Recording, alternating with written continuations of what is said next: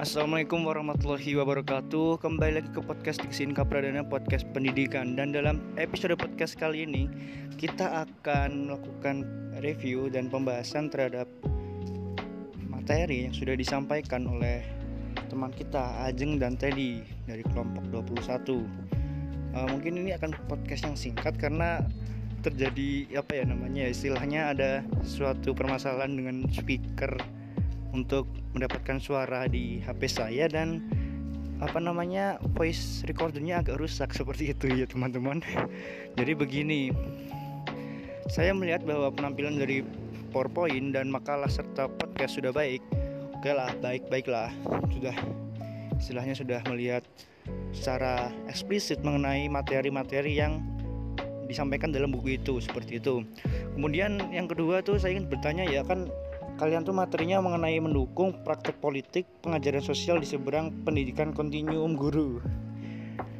Judulnya tuh saya bikin saya bingung seperti itulah karena kontinuum tuh apa seperti itu?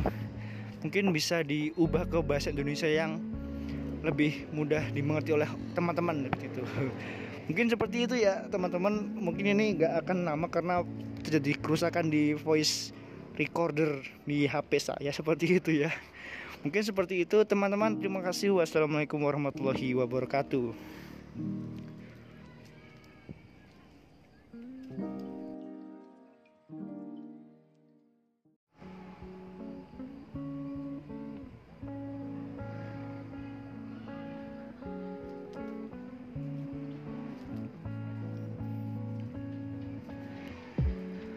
Assalamualaikum warahmatullahi wabarakatuh Kembali lagi ke podcast di sini Pradana Podcast pendidikan Dan dalam podcast kali ini mungkin ini podcast yang singkat Karena apa? Karena seperti yang sudah saya sampaikan Di apa namanya Di podcast komentar ke kelompok 21 Bahwa saya tuh memiliki gangguan teknis terhadap speaker dan voice recorder yang ada di HP saya seperti itu teman-teman jadi mungkin maafkan ya kalau ini mungkin suara kualitas suaranya jelek maupun istilahnya uh, penyampaian cuma satu menit kurang lah atau dua menit lah seperti itu. Jadi di sini kan episodenya adalah mengomentari dari kelompok 20 yang anggotanya adalah tuh bagus tegar alamanda dan Debbie indah. Oke secara penampilan podcast sudah baik uh, sudah memaparkan apa ya esensi dari buku itu dari chapter kalian seperti itu. Kemudian untuk makalah dan powerpoint baik juga. Oke mantap. Mantap pokoknya. Sip uh, kemudian untuk pertanyaan ya langsung ke pertanyaan ya gini uh, di slide kedua saya melihat uh, tulisan ketika teori bertemu membongkar standar. Maksudnya tuh apa seperti itu? Bisa dijelaskan di slide-nya nggak mengenai maksud dari ketika teori bertemu kemudian membongkar standar itu maksudnya apa seperti itu? Oke seperti itu aja ya teman-teman. Soalnya ini speakernya rusak jadinya harus istilahnya gak bisa lama-lama. Oke wassalamualaikum warahmatullahi wabarakatuh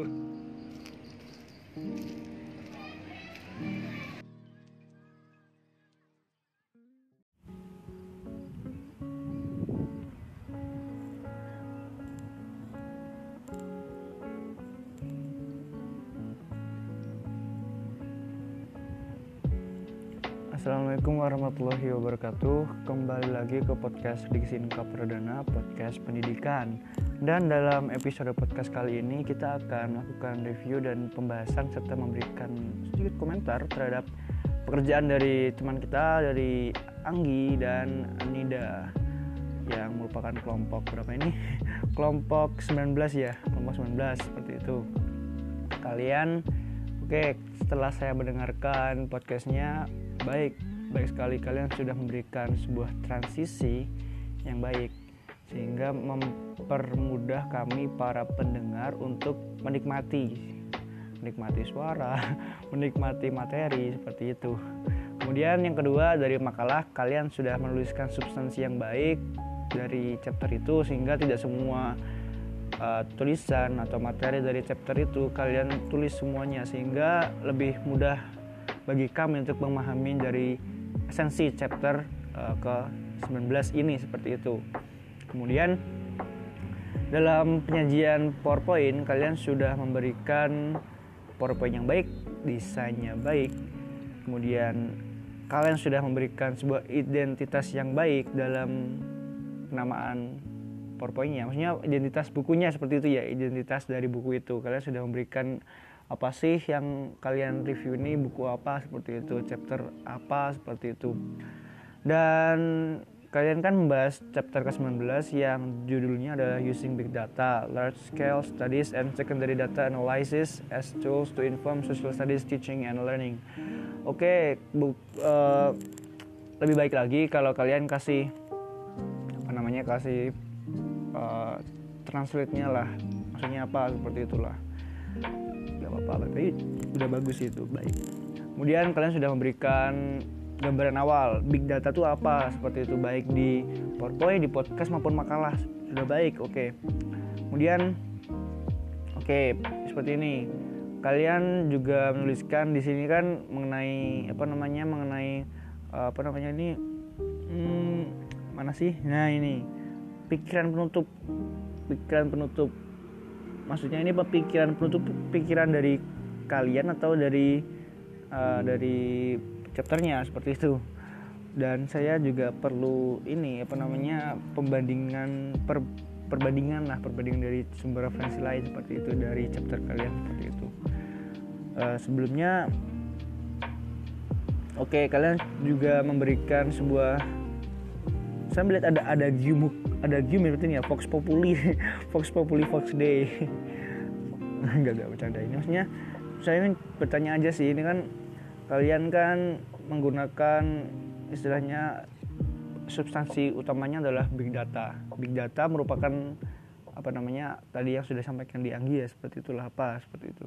Big data itu sudah masuk ke ranah pendidikan pada 2005 dengan dukungan federal program sistem data longitudinal seluruh dunia SLDS SLDS seperti itu.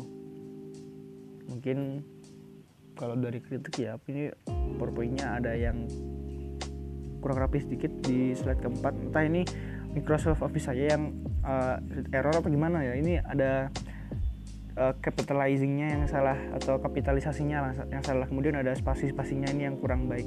Kurang kurang baik ini kurang sedikit lah seperti itulah tapi saya apresiasi lah seperti itu. Mungkin pertanyaannya adalah gini. IS program studi longitudinal sekunder dan sekolah dan survei staff atau SASS seperti itu. Ini maksudnya kalau di Indonesia tuh apa seperti itu loh? Maksudnya saya nggak paham ini maksudnya apa sih program studi long itu di sekunder dan sekolah dan survei staff walaupun kalian sudah memberikan penjelasannya di 10 tolong jelaskan lagi lah itu maksudnya apa seperti itu saya bingung seperti itu terima kasih ya Anggi Nida kalian sudah menggunakan kesempatan ini dalam pemaparan chapter ke-19 dengan baik you have done with the great spirit make this material seems to be a great material. Terima kasih. Wassalamualaikum warahmatullahi wabarakatuh.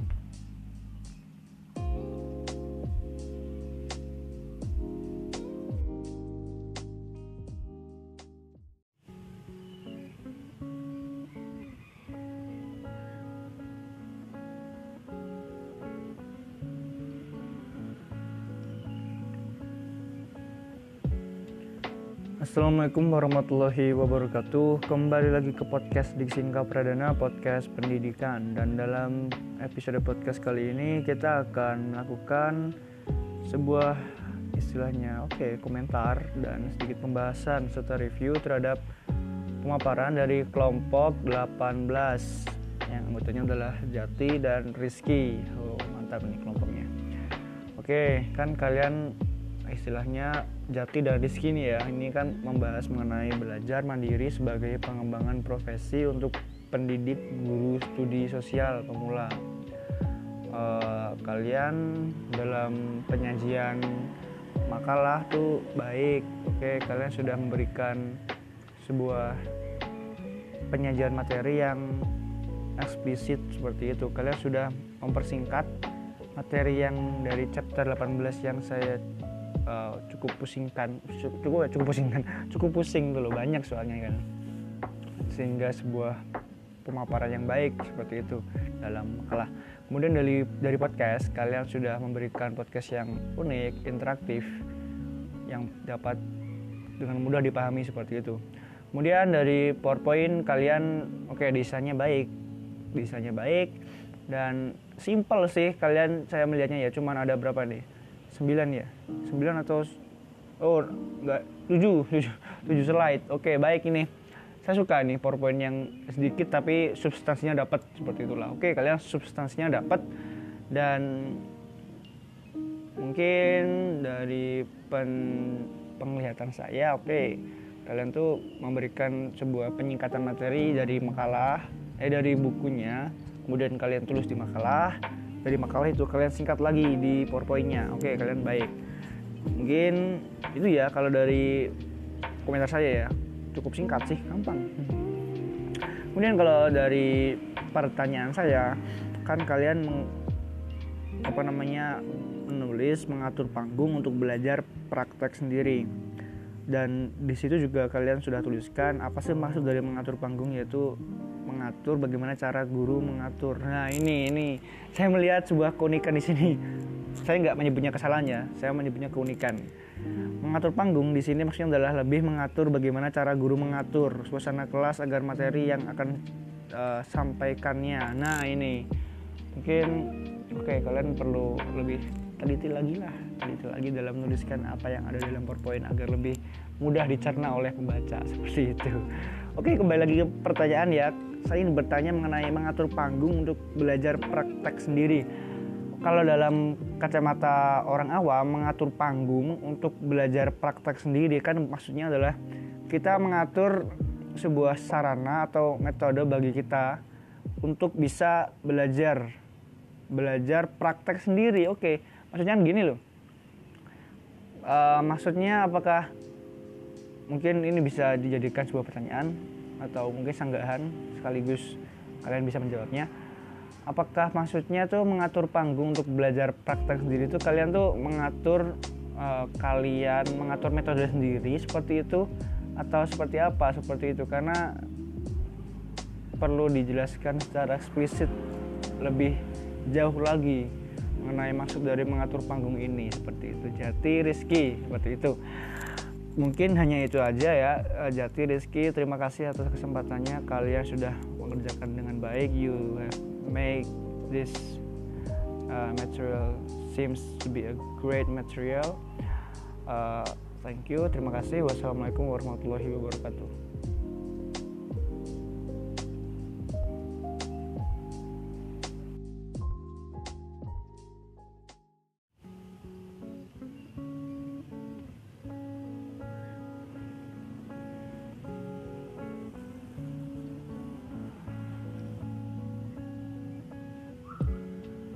Assalamualaikum warahmatullahi wabarakatuh. Kembali lagi ke podcast Diksi Pradana Podcast Pendidikan. Dan dalam tema podcast kali ini Kita akan melakukan review dan pembahasan. Serta oke okay, sedikit ngasih komentar lah Kepada grup uh, eh, 17 ya Kelompok 17 Nah yang anggotanya adalah Agnia dan Muhammad Nasrul. Oke. okay Uh, pertama kalau saya lihat secara seksama dari pemaparan kalian melalui podcast oke sudah baik. Kalian sudah memaparkan substansi yang uh, istilahnya cukup menjelaskan lah cukup memberikan sebuah pencerahan terhadap kami yang nggak tahu itu bab 17 itu isinya apa seperti itu. Uh, kemudian kalau dari makalah kalian sudah menuliskan substansi dari chapter tersebut sehingga tidak semua dari buku itu kalian semua tumpah ruahkan ke makalah kalian seperti itu. Sudah baik? Oke. Kemudian dalam powerpoint ya powerpoint kalian oke desainnya baik dan saya suka ini powerpointnya. Karena saya sering buat powerpoint dan setelah slide perkenalan saya selalu memberikan sebuah slide yaitu slide uh, quotes seperti itulah kata mutiara seperti itu. Kalian sudah memberikan kata mutiara dari Gunawan ya. Mereka tahu hasil 2 tambah 2 sama dengan 4 tapi tak tahu mengapa 2 kali 2 juga sama dengan 4 oke baiklah. Mungkin sebagai pemerhati coach enggak enggak. Tapi gini mungkin uh, di dunia sana ya di, di luar sana tuh banyak sih yang namanya Gunawan. Mungkin ini kasih tahu lah ini Gunawan koma siapa gitu loh kayak oke Soekarno tuh kita kenal sebagai seorang presiden kita tapi nggak tahu kan ada tokoh Soekarno yang lain yang punya apa namanya punya rekam jejak yang istilahnya secerah Soekarno juga Soekarno yang presiden seperti itu maksudnya. Jadinya oke okay lah kalau kasih quotes kasih tuh Gunawan itu siapa? Seperti itu. Soalnya tetangga saya namanya juga Gunawan. Masa tetangga saya bilang gitu? Kalau bilang gitu kok tahu. Nggak bercanda ini. Oke kalian sudah menuliskan tujuan bab bagus. Kalian sudah menuliskan rangkuman yang apa ya istilahnya yang yang eksplisit lah dalam dalam PowerPoint kalian sudah baik. Baiklah. Oke. Mungkin itu ya kalau komentar ya. Sekarang pertanyaannya ya. Kalian menuliskan sebuah perbandingan. Kalian membandingkan buku ini dengan jurnal strategi pembentukan keluarga negara ekologis. Oke kalian membandingkan apa ini? Bingung saya. Saya melihatnya oke mungkin kalian membandingkannya tuh istilahnya kalian menuliskan materi dari sumber lain itu di halaman perbandingan tapi kalian tidak menuliskan uh, perbandingan yang secara nyata tuh kayak gimana gitu loh maksudnya mungkin cuman itu sih kalian aku bingungnya cuman ini. Ini kan bukunya tentang oke okay, kalian kan ini materinya mengenai studi sosial berbasis tempat pendidikan guru belajar mengajar untuk warga negara ekologis saat menyelidiki masalah sampah lokal. Sampah lokal seperti itulah. Kalian ambil ini sampah seolah-olah sampah kan permasalahan lingkungan ekologi seperti itu. Ya oke okay, bisa lah. Mungkin bisa seperti itu. Tapi mungkin tolonglah kasih tahu lagi lah perbandingannya kayak gimana itu perbandingan dari jurnal strategi pembentukan keluarga negara ekologis ini dengan bab yang kalian review seperti itu. Oke, seperti itu aja Nasrul Agnia. Terima kasih atas kesempatannya. Kalian sudah baik. Uh, have done with a great uh, great spirit. Oke, okay. nah sih. Oke, okay. wassalamualaikum warahmatullahi wabarakatuh.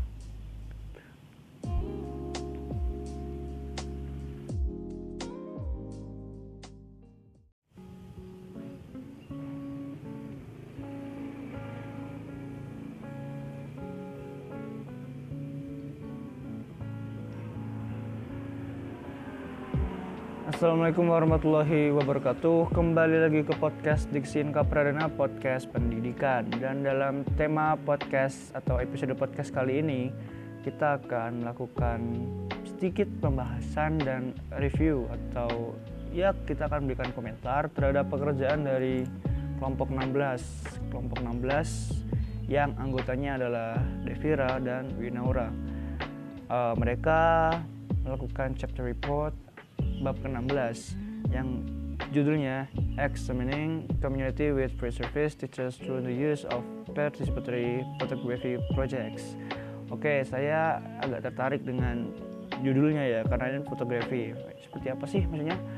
Apa sih kaitan dari pendidikan ilmu sosial dengan fotografi gitu, fotografi seperti itu. Kemudian oke okay, kalau saya lihat dari penyajian makalah oke lah sudah memberikan suatu substansi yang baik sehingga dapat dipahami daripada kami sebagai pembaca seperti itu.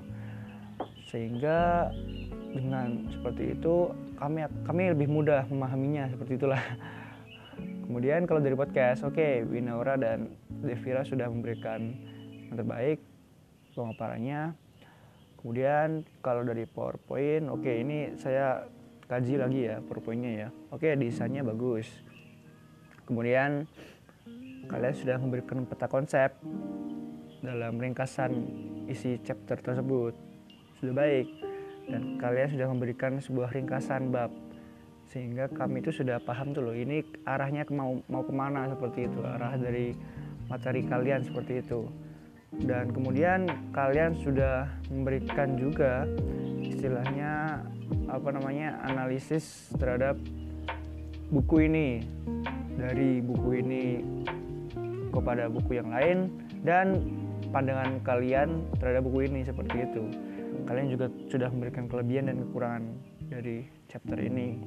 Sayangnya kalian tidak memberikan identitas buku seperti itu. Oke kalian sudah memberikan kelebihan kekurangan. Tapi sayangnya kalian tidak mencantumkan dasar dari sebuah chapter report yaitu kalian tuh menjelaskan ini buku apa dan siapa penulisnya di mana ini buku ditulis. Kemudian ya kalau mau sih ya tulis aja sekalian tuh berapa halaman bukunya ada gitulah harusnya ada seperti itu. Mungkin cuma itulah yang perlu saya sampaikan kalau dalam kajian penulisan PowerPoint seperti itu uh, selanjutnya jika mengenai pertanyaan ini kan kalau kalian lihat kan ini kan bahasa apa namanya bahasa lebih simpelnya ya. Kan kalian tuh ingin memaparkan oke okay, peran komunitas dalam pendidikan ilmu sosial menggunakan lawasan dari foto-foto gitu loh foto-foto yang siapa tahu akan memberikan suatu stimulus bagi uh, peserta didik dalam memahami komunitasnya dalam pendidikan ilmu sosial itu sendiri seperti itu. Tapi saya ingin menanyakan adalah tercantum dalam PowerPoint itu adalah menggunakan foto metodologi sebagai penelitian partisipatif. Hmm, menarik. Mungkin saya masih kurang paham seperti apa sih foto metodologi seperti itulah oke metode menggunakan foto-foto. Apakah itu? Nggak tahu. Mungkin masih banyak yang belum tahu mungkin jadinya kalian perlu jelaskan itulah di powerpoint. Foto metodologi itu apa? Seperti itu. Kalau di dalam buku itu nggak ada mungkin kalian bisa menggunakan referensi lain seperti itu. Mungkin itu. Terima kasih. Wassalamualaikum warahmatullahi wabarakatuh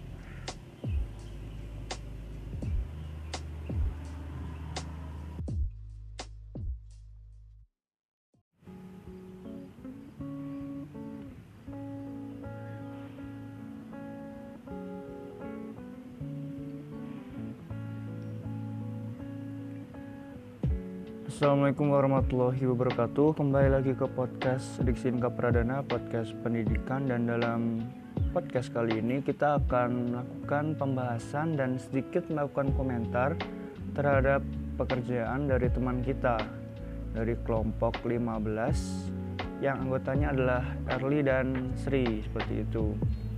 Dan dalam pengamatan saya Secara seksama, secara sekilas ya Baiklah, kalian sudah membuat podcast, makalah, dan PowerPoint dengan baik. Kalian sudah membuat makalah yang istilahnya dalam makalah itu sudah saya lihat memenuhi kriteria kriteria seperti ya istilahnya kan kalau kita nulis chapter report kan nggak semua bahasan atau semua tulisan di chapter itu kita tulis tapi kita baca kemudian kita cari intinya dan kemudian kita laporkan seperti itu. Sudah baik dalam makalahnya. Kemudian kalau dari podcast penyampaiannya sudah terbagi lah istilahnya lah. Sudah terbagi antara uh, baik dari Sri maupun Erli sudah ada pembagian yang jelas sehingga tidak membingungkan daripada uh, pendengar seperti itu. Kemudian kalau dari PowerPoint ini mungkin saya agak banyak berkomentar di sisi PowerPoint ya karena oke PowerPointnya sudah banyak apa namanya banyak warnanya sudah desainnya bagus desain bagus. Kemudian untuk penulisan apa ya materi-materi yang ada di PowerPoint ini mungkin perlu di apa ya di lebih dipersingkat seperti itu. Karena apa? Saya melihat di slide ketujuh itu sampai kecil sekali tulisannya. Sampai ya ada beberapa kalimat nih ada banyak kalimat nih cukup banyak kalimat di sini sehingga perlu diberikan sebuah pengurangan kata dalam PowerPoint-nya seperti itu. Kemudian saya sedikit bingung di slide ketiga mengenai perkataan dari Jason R. Hersman. Jason R. Hersman itu dia bilang kalau guru bekerja untuk menghubungkan pelajaran mereka ke dunia nyata dalam tanda kutip dunia nyata seperti itulah guru bekerja untuk menghubungkan pelajaran mereka ke dunia nyata. Uh, jadi selama ini pelajaran mereka tuh di mana seperti itu? Saya mungkin agak bingung aja sih. Mungkin ini pertanyaan gampang tapi cuman kenapa saya bingung seperti itulah. seperti itulah. Karena ya kalau guru menghubungkan pelajaran mereka ke dunia nyata emang selama ini pelajaran mereka fiksi fiktif seperti itulah tidak pernah ada di dunia nyata seperti itu mungkin perlu diperjelas maksud pelajaran mereka ke dunia nyata itu selama ini pelajaran mereka tuh di bertengger di mana? Eh bukan bertengger. Apa namanya? Memiliki posisi di mana seperti itu? Mungkin seperti itu ya. Kemudian kalau pertanyaannya ya saya ingin bertanya mengenai kan ini judulnya adalah persimpangan budaya dan komunitas mengembangkan rasa kritis tempat dalam pendidikan guru pendidikan sosial. Dan saya ingin bertanya perihal belajar dari komunitas uh, belajar dari komunitas mungkin sering ya sering kita pahami kalau belajar dari komunitas itu tuh siswa atau istilahnya peserta didik itu belajar dari budaya mereka belajar dari budaya-budaya yang ada di sekitar mereka sehingga mereka menyerap atau istilahnya mendapatkan suatu uh, feedback dari apa yang mereka alami dalam lingkungan itu. Nah, pertanyaannya adalah bagaimana untuk memberikan suatu stimulus dari peserta didik untuk bisa belajar dari komunitas namun mereka bisa mengimplementasikannya ke luar komunitas seperti itu? Karena oke okay, biasanya kan kita tahu kalau kita belajar dari komunitas biasanya kita bisa mengimplementasikan apa yang kita dapat tuh hanya di komunitas itu hanya di budaya itu. Karena apa belum tentu budaya di luar komunitas itu sama seperti itu jadi bagaimana caranya seperti itulah. Terima kasih. Mungkin itu aja dari Diksi Inka. Uh, bila ada kesalahan mohon maaf. Tetap semangat. Wassalamualaikum warahmatullahi wabarakatuh.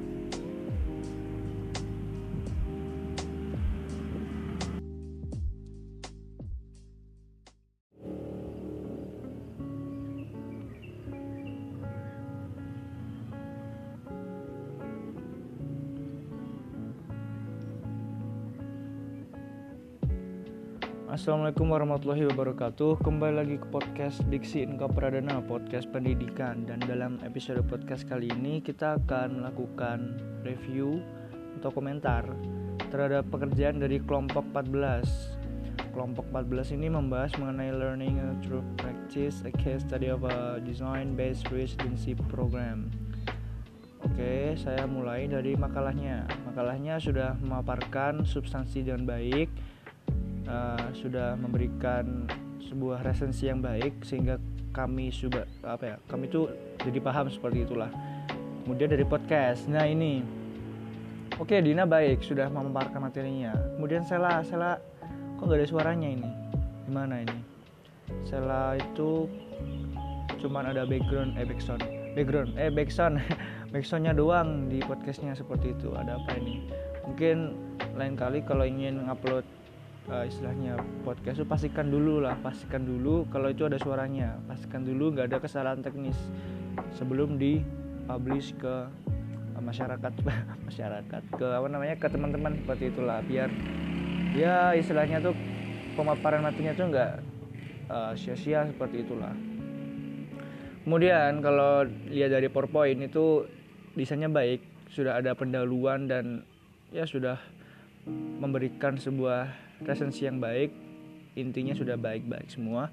Cuman oke okay, kan ada slide mengenai inti sari bab. Tapi ini terlalu banyak penulisannya di tiap slide-nya. Harusnya ya antara satu satu sampai sampai dua kalimat atau maksimal 3 sampai empat kalimat seperti itu. Kemudian hati-hatilah kalau menulis huruf eh, apa ya menulis melakukan penulisan lah. Jangan sampai tipu seperti pendidikan IPS karya dokter Sapiria ini Sapria Pak Sapria gitu loh Prof Sapria seperti itu. Jangan sampai tipu. Kemudian baik ini sudah ada identitas bukunya sudah bagus. Mungkin pertanyaannya gini lah langsung ke pertanyaan mengenai program residensi berbasis desain. Kan sudah dijelaskan nih program ini dilaksanakan dalam pendidikan sosial di Universitas Vanderbilt. Oke, okay. uh, yang ingin saya tanyakan adalah apakah program residensi berbasis desain ini akan bisa kita implementasikan di Indonesia? Apakah bisa seperti itu? Karena saya melihat program ini tuh baik sudah apa ya sudah dapat memberikan mungkin akan memberikan suatu hal yang baik akan memberikan sebuah representasi yang baik bagi sistem pendidikan di Indonesia seperti itu. Apakah bisa diimplementasikan di Indonesia? Seperti itu pertanyaannya. Mungkin itu aja dari saya. Terima kasih. Wassalamualaikum warahmatullahi wabarakatuh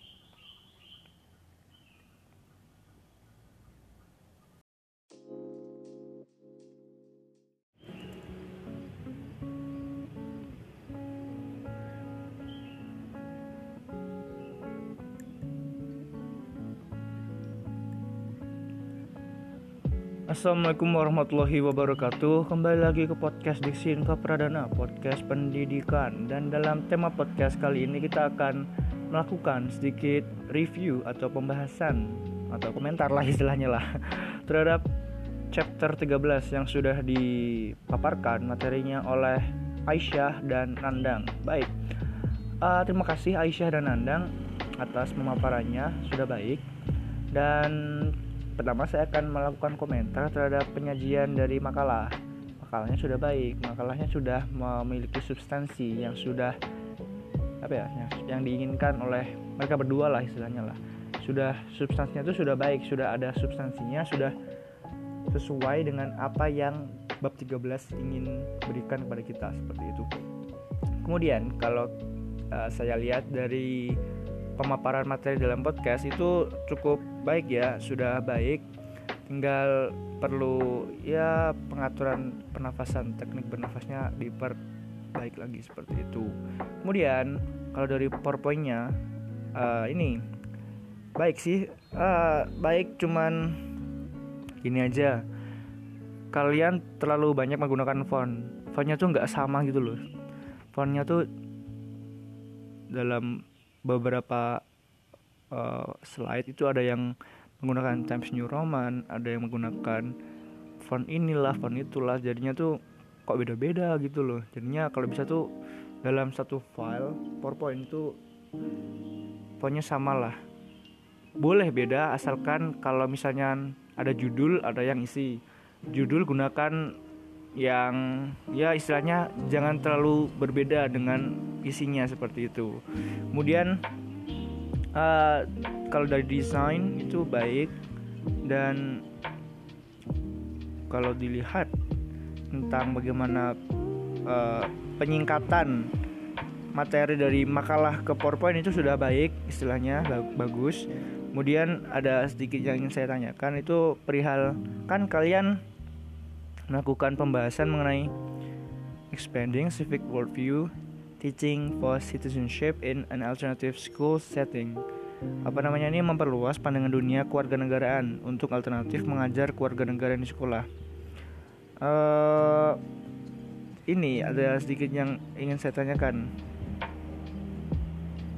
mengenai kewarganegaraan multikultural yang kritis itu mewujudkan tiga gagasan utama.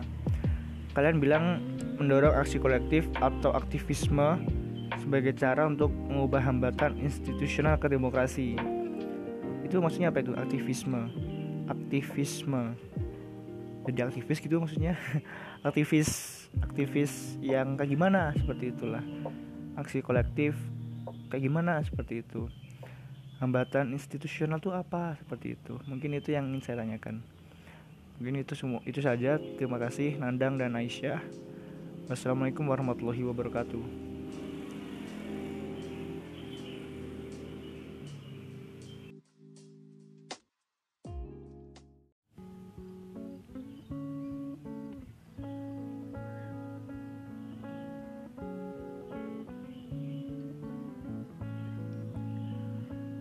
Baik, Assalamualaikum warahmatullahi wabarakatuh. Kembali lagi ke podcast di Sinka Pradana Podcast Pendidikan. Dan dalam episode podcast kali ini Kita akan memberikan suatu Apa ya Memberikan suatu komentar Terhadap penyajian materi dari kelompok 12 Ya, kelompok 12 yang beranggotakan Fadli dan Gina. Baik hmm, Mungkin kita mulai komentarnya dari makalah. Ya kalau dari makalah sudah baik, sudah baik sangat baik lah istilahnya lah. dalam memaparkan penjelasan lah materi yang ingin disampaikan dari buku itulah sudah bisa meringkas istilahnya seperti itu dan uh, penyingkatan atau istilahnya resensi yang disampaikan oleh kelompok 12 itu sudah baik sudah bagus tinggal ya ke depannya disempurnakan lagi seperti itu kalau kita lihat dari uh, apa namanya dari cara mereka, cara kelompok 12 menyampaikan atau memaparkan materi itu dari podcast lah istilahnya lah itu sudah menjelaskan substansi yang cukup baik. Saya sudah mendapatkan inti substansi yang ingin disampaikan oleh mereka berdua. Baik. Dan kemudian dari PowerPoint itu kan uh, kalau dari PowerPoint saya lihat judul besar itu yang yang berjudul Reciprocity and Relationship Urban Teacher Preparation to Partnership.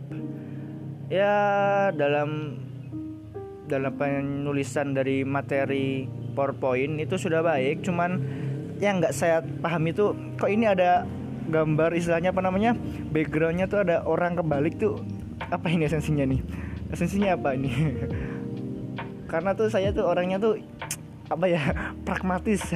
Enggak enggak enggak enggak. Bukan enggak bercanda ini bercanda. Enggak ini cuma tanya aja sih ini kalau ada orang kebalik tuh apa manfaatnya apa gitu loh. Enggak enggak.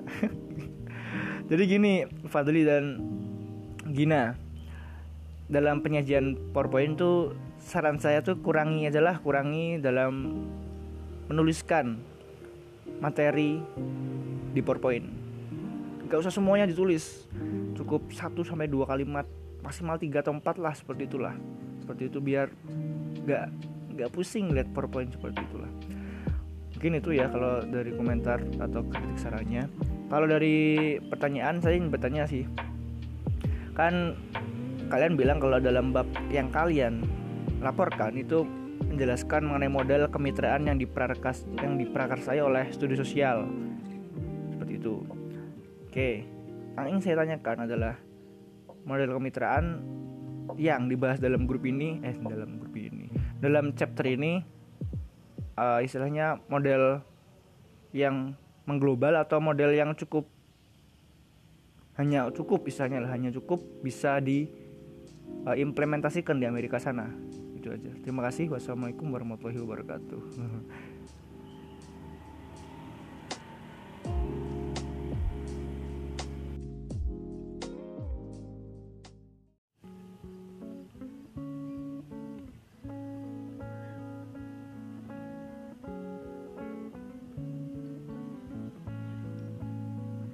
Assalamualaikum warahmatullahi wabarakatuh. Kembali lagi ke podcast Diksi Inka Pradana Podcast Pendidikan.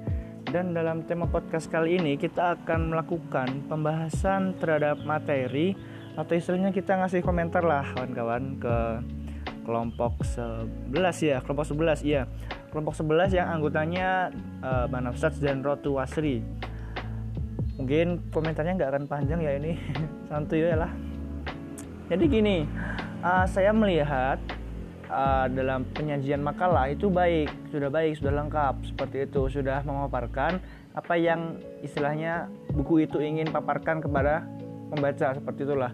Jadinya tuh istilahnya para pembaca dari makalah kelompok 11 ini mendapatkan esensi dan substansi dari bab 11 ini gitu seperti itu. Baiklah.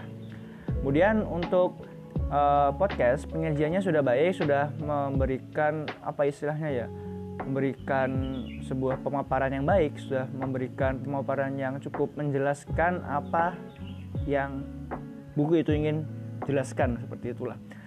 Kemudian untuk uh, penyajian PowerPoint wah ini saya uh, apresiasi sekali karena ini PowerPointnya tuh memberikan istilahnya sebuah pemaparan dan penjelasan yang sangat sangat wow eksplisit lah istilahnya. Eksplisit seperti itu. Karena apa? Dalam pemaparan kelompok 11 kan kelompok 11 membahas as long as I see you on Facebook I know you are safe. Social media experiences as humanizing pedagogy. Oh ini ada sedikit ada sebuah tipe lah. Social media social media itu setahu saya sosial bukan sosial media kalau dalam bahasa Inggris seperti itulah so, so, social media experiences seperti itu. Bukan sosial bukan pakai s seperti itu. Mungkin itu tipe ya nggak apa santuy. Dan tiap slide itu saya apresiasi karena tiap slide itu cuma satu kalimat ya nggak setiap slide sih ada beberapa slide yang cuma satu kalimat seperti itulah. Saya malah suka powerpoint seperti itu karena apa? Karena ini benar-benar poin lah seperti itulah. Benar-benar the point seperti itu. Saya sangat senang dengan powerpoint seperti ini. Dan desainnya baik bagus kreatif indah seperti itulah. Mungkin kalau dari powerpoint itu saja. Mungkin kalau ada pertanyaan mungkin saya ingin memper, uh, menanyakan mengenai ini. Karena ini judulnya as long as I see you in Facebook I know you are safe. Dan dalam bab ini kalian memberitahu kalau bab ini menjelaskan tentang bagaimana pengalaman penggunaan media sosial. Uh, mungkin yang ingin saya tanyakan tuh kenapa judulnya as long as I see you in Facebook? Apakah zaman itu zaman di mana buku ini dibuat cuman ada Facebook atau gimana? Gitulah pertanyaannya lah. Itu aja lah. Terima kasih. Wassalamualaikum warahmatullahi wabarakatuh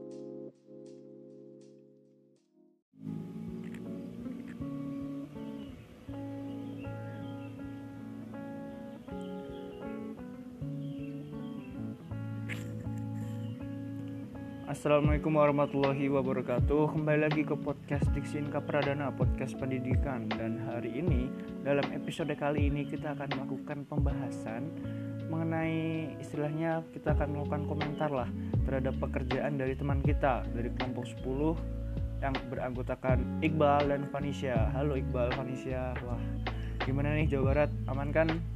Ya walaupun PSBB lah tapi jangan mengurangi semangat untuk berpuasa ya. Amin.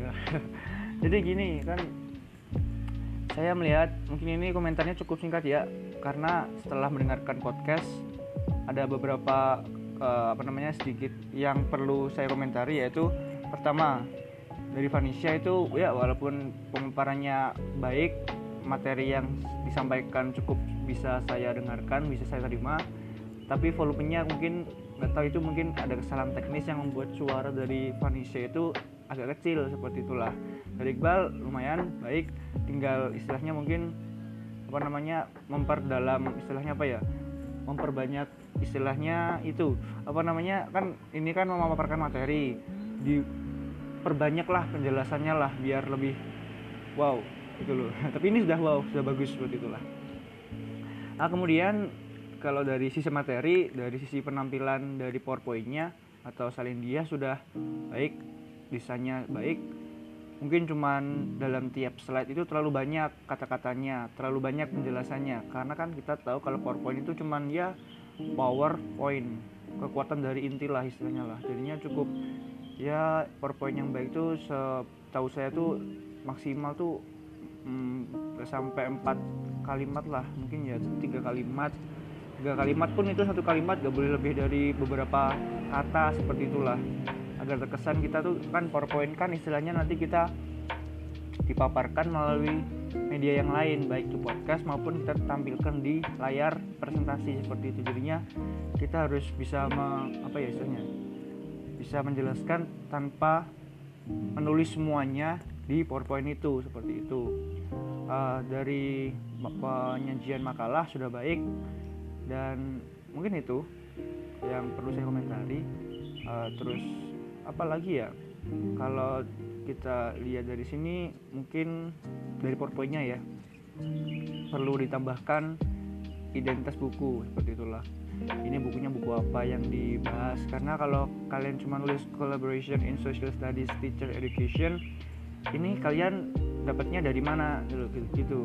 dapatnya dari bab buku buku yang mana gitu.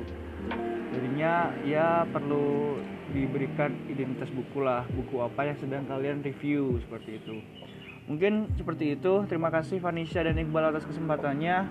Semoga semakin baik lagi di uh, apa namanya dalam buat podcast.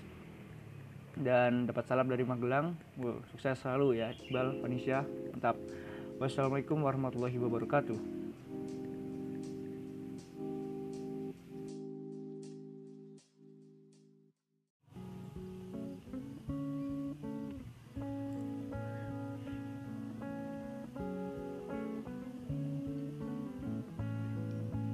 Assalamualaikum warahmatullahi wabarakatuh. Kembali lagi ke podcast di Sinka Pradana Podcast Pendidikan.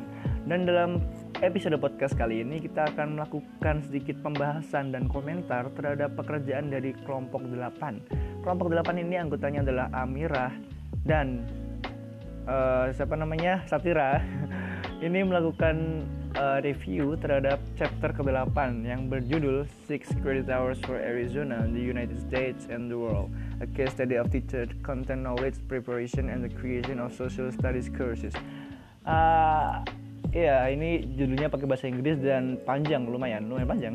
Dan mungkin bagi orang awam tuh, wah ini judulnya bahasa Inggris panjang pula, bikin kebingungan seperti itulah.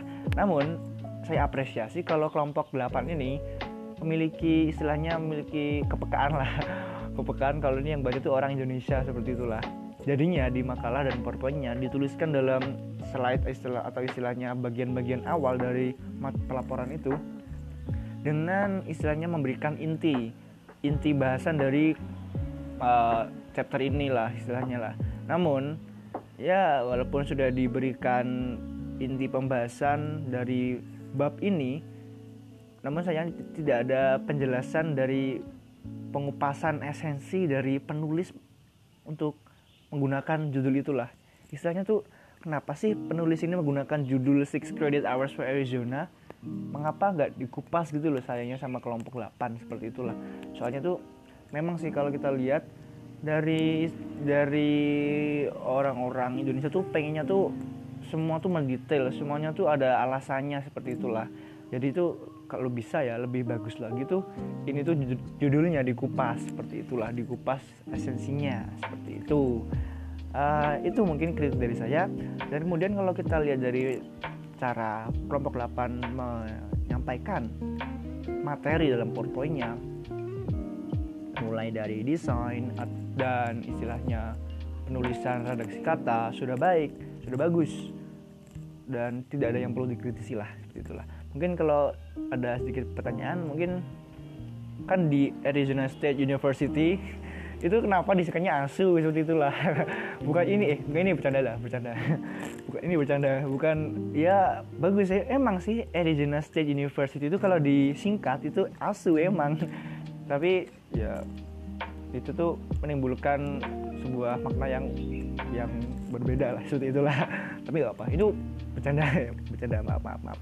Namun kalau kita apa istilahnya saya disuruh bertanya mungkin pertanyaan yang istilahnya saya ingin tanyakan kepada kelompok 8 adalah ini tuh apa namanya apakah bisa diimplementasikan di Indonesia six credit hours for Arizona ini kan namanya jalan for Arizona. Apakah ini bisa diimplementasikan di Bandung? Gitu.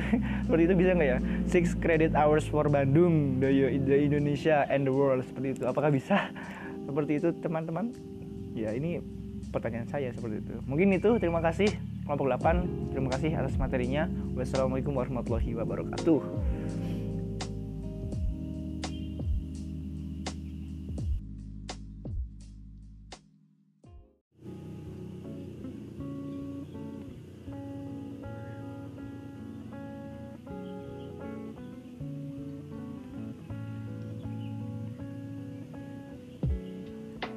Assalamualaikum warahmatullahi wabarakatuh. Kembali lagi ke podcast Yusin Pradana Podcast pendidikan. Dan dalam tema podcast kali ini Kita akan melakukan sedikit pembahasan dan komentar Mengenai pekerjaan dari teman kita Kelompok 7 yang anggotanya adalah Daniel dan Dewi Aulia. Dan mereka berdua memiliki pokok pembahasan yaitu working together not sharing the burden of collaborative approach to developing pedagogical content knowledge with secondary social studies pre-service teachers memang kalau kita lihat dari judulnya memang sudah sangat panjang dan sangat istilahnya ya bisa dikatakan dalam bahasa bahasa Jawanya adalah ruwet. Apa namanya ruwet tuh kayak wah ribet gitu loh kayaknya judulnya. Judulnya tuh panjang gitu loh. Dan mungkin komentar saya adalah walaupun dalam esensi dan substansi materinya sudah sangat baik sudah baik dan sudah cukup menjelaskan mengenai materinya sayangnya judul yang panjang ini tidak dijelaskan oleh mereka. Jadinya kalau bisa menurut saya adalah uh, PowerPoint yang baik adalah kita tuh di awal awal segmen dari PowerPoint itu awal slide itu kita memiliki pemahaman lah sebagai audiens tuh mengenai uh, istilahnya judul tuh maksudnya tuh apa gitu loh jadinya dari judul itu dibahas terlebih dahulu per kata per kalimat itu dibahas dulu lah dalam PowerPoint itu. Bahkan di makalah pun kalau mau dibahas pun tidak apa-apa. Seperti itu. Mungkin itu kritik dari saya ya tentang kurangnya penjelasan terhadap judul maksud dari judul atau makna dari judul itu. Kemudian kalau kita lihat dari bagaimana cara kelompok tujuh ini menyampaikan pemaparan materinya dalam PowerPoint maupun makalah sudah sangat baik sudah menggunakan bahasa yang mudah dipahami oleh para audiens cuman ya memang ada sedikit ini dalam slide berapa ini ya slide ketujuh kalau nggak salah slide ketujuh ada ada HIS 308, HIS 316, kemudian ada HIS 430, TED 553 itu maksudnya apa seperti itu loh. Mungkin sedikit uh, mengalami kebingungan lah. Kan memang sih harusnya kan kalau ini kan disampaikan di depan kelas seperti itulah. Dipaparkan melalui presentasi di depan kelas. Kemudian ini melalui podcast ya walaupun podcastnya sudah baik sih saya juga mendengarkan podcast dari Daniel maupun Dewi Aulia sudah baik pemaparannya cuman masih kurang paham saja seperti itulah. Uh, selain itu kalau kalau kita lihat dari pemaparan podcastnya Daniel uh, apa namanya sudah cukup baik podcastnya cuman agak kurang kurang di bagian memberi, memberikan background musik atau istilahnya terlalu dekat mikrofonnya seperti itu. Mungkin seperti itulah. Mungkin itu kritik dari saya dan mungkin itu untuk kelompok 7 dari saya dari Diksin Perdana. Terima kasih. Wassalamualaikum warahmatullahi wabarakatuh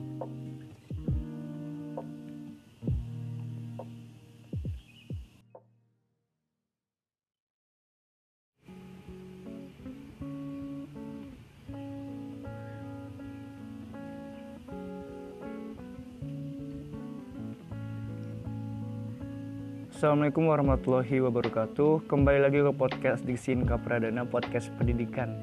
Dan dalam episode podcast kali ini kita akan sedikit melakukan komentar dan pembahasan terhadap materi yang sudah disampaikan oleh kelompok 6 Kelompok 6 ini yang anggotanya adalah Lutfia dan Ramdan membawakan tema yang berjudul Mendukung literasi kewarganegaraan ide yang mengintegrasikan studi sosial dan seni bahasa dalam pengembangan pola pikir global baru. Uh, memang sih kalau kita lihat dari uh, judul saja kita sudah tahu kalau memang ini memiliki pokok bahasan mengenai literasi.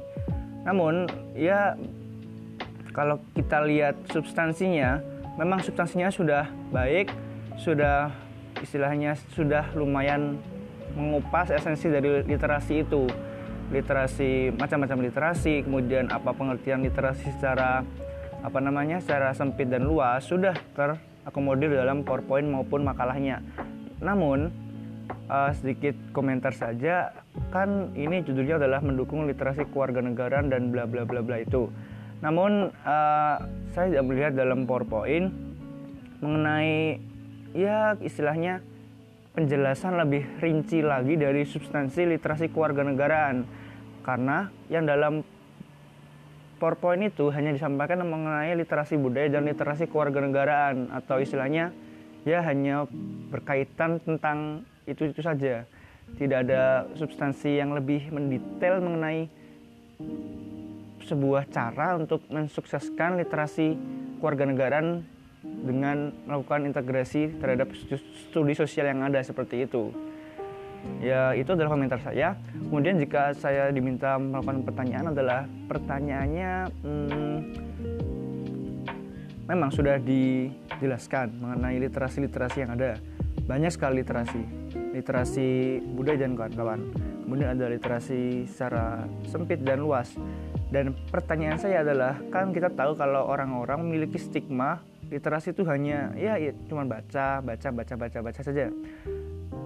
Uh, mungkin pertanyaannya adalah gimana sih cara memberikan sebuah pandangan baru bagi masyarakat khususnya para para para apa namanya ya para pendidik untuk istilahnya memahami bahwa literasi tidak hanya sebatas membaca namun ada pengertian literasi secara luas yang sudah disampaikan oleh kelompok. Bagaimana caranya untuk memberikan sebuah pemahaman kepada orang-orang tentang pemahaman literasi secara luas ini.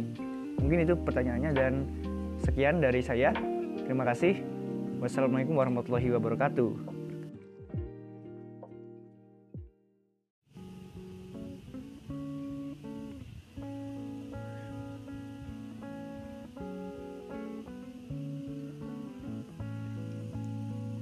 Assalamualaikum warahmatullahi wabarakatuh Kembali lagi ke podcast Diksi Inka Pradana Podcast pendidikan Dan dalam episode podcast kali ini Kita akan melakukan sedikit komentar Atau sedikit pembahasan Terhadap materi dari kelompok 5 Yang anggotanya adalah Ica dan Suci. Uh, Ica dan Suci ini Secara garis besar Memiliki pokok bahasan adalah mengenai guru prajabatan Kemudian jika saya tinjau lebih jauh mengenai makna dari grup guru prajabatan ini memang sudah benar apa yang disampaikan oleh Suci maupun Ica. Dan baik keduanya sudah menyampaikan podcast dengan baik. Dan saya menggarisbawahi dalam kalimat yang disampaikan oleh Ica dalam podcastnya yaitu mengenai guru prajabatan adalah ide besar terhadap ilmu sosial. Ya memang sih benar. Dan Ica juga mengatakan bahwa uh, istilahnya bagaimana kita bisa mengaktualisasikan atau merealisasikan ide besar ide besar itu terhadap ilmu sosial adalah dengan mengaktualisasikan ide, gagasan dan kurikulum. Uh, dan Ica juga bilang kalau kalau kita mengaktualisasikan ide gagasan serta kurikulum itu, kita akan bisa memiliki ya istilahnya akan menghasilkan sebuah output di mana akan terciptanya good citizenship atau warga warga negara yang baik itulah warga negara yang baik seperti itu.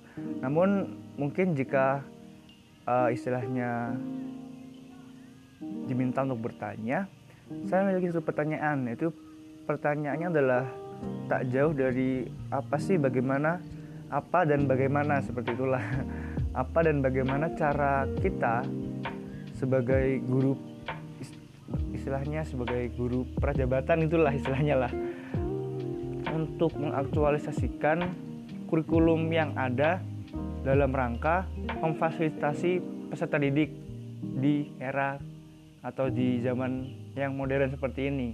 Inti pertanyaannya adalah seperti ini. Gimana cara untuk bisa memfasilitasi peserta didik agar bisa maju bersama dengan kurikulum yang ada seperti itu kurang lebih. Dan kalau kita lihat kembali dalam penyajian PowerPoint-nya memang sudah baik secara teknis sudah baik secara penampilan, secara desain, secara penulisan redaksi kata yang ada sudah baik. Cuman ya tidak ada yang perlu dikomentari sih dari PowerPoint. Mungkin kalau dari makalah ini sudah baik juga sih. Tapi mungkin kalau kita lihat secara mendetail dalam makalahnya memang itu dari jadi tiap subbab itu sudah ada istilahnya ter, sudah terangkum seperti itu. Dan mungkin hanya itu saja yang bisa saya sampaikan. Mungkin pertanyaan tadi bisa dijawab. Terima kasih. Wassalamualaikum warahmatullahi wabarakatuh